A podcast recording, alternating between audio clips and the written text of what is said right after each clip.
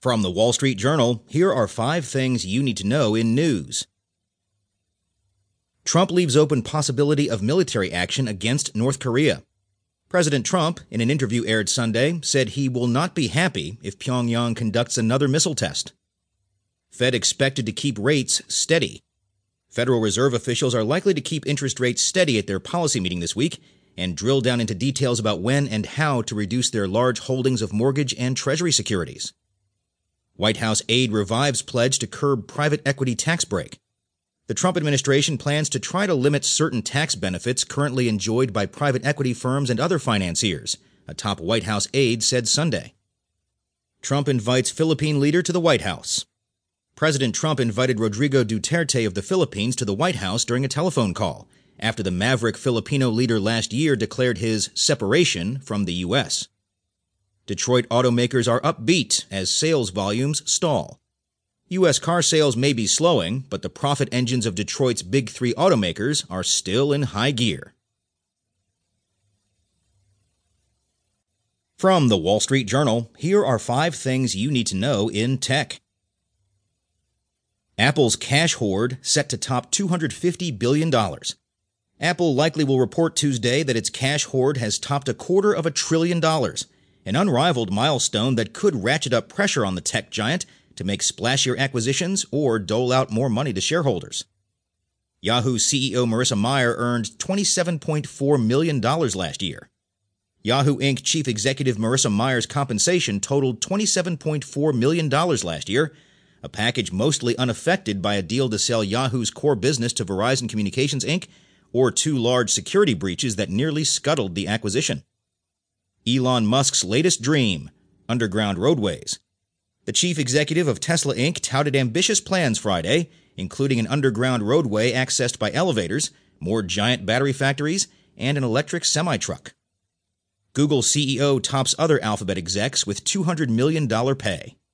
Google chief executive Sundar Pichai's pay package doubled to $200 million last year, making him the highest paid executive at parent company Alphabet Inc., according to a regulatory filing Friday.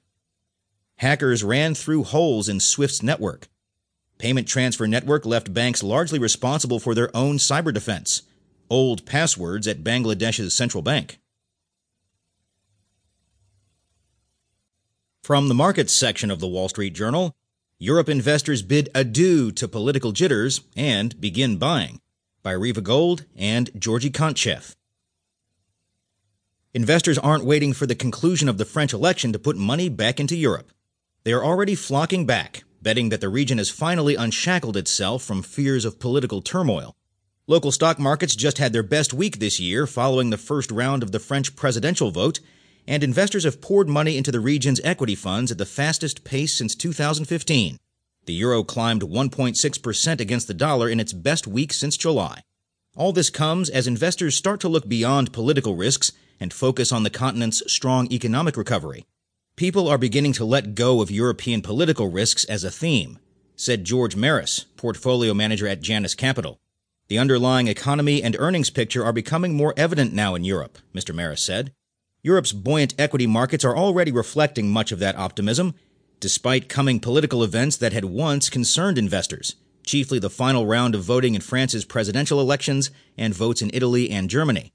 Germany's benchmark DAX index reached a record in the week following the French vote, while the Euro Stoxx 50 index of blue chip Eurozone stocks climbed 3.5%, with advances in Europe led by the banking sector. In dollar terms, the Euro Stoxx 50 index is up almost 12% this year, nearly double the S&P 500's gains. European equity funds recorded their strongest inflows since December 2015, with inflows of $2.4 billion in the week to April 26th, according to EPFR Global Data. Eurozone markets have rallied since the first round of French presidential elections on April 23rd, when pro European centrist Emmanuel Macron won more votes than both Marine Le Pen, who pledged to take France out of the euro, and Jean Luc Mélenchon, a far left anti globalist candidate. Mr. Macron is now seen as a heavy favorite in the second round on May 7th, when he will face Ms. Le Pen.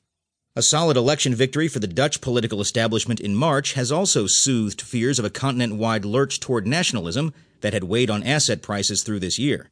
Instead of politics, investors are focusing on economics and earnings. Unlike previous years, analysts have continued to raise their projections for annual growth and earnings per share in the Eurozone, according to JP Morgan. First quarter earnings in the Stoxx Europe 600 are expected to increase 5.5% from the first quarter of 2016, according to Thomson Reuters data. Investors point to good signals from the economy. Business confidence and gauges of activity in the Eurozone's manufacturing and services sectors rose to six year highs in April, despite uncertainty ahead of the French vote. European growth is the best it's been since the global financial crisis, said Robert Waldner, chief strategist at Invesco Fixed Income. The combination of supportive financial conditions and a solid economy should boost equities and credit markets in the region. The ECB targets inflation close to 2%.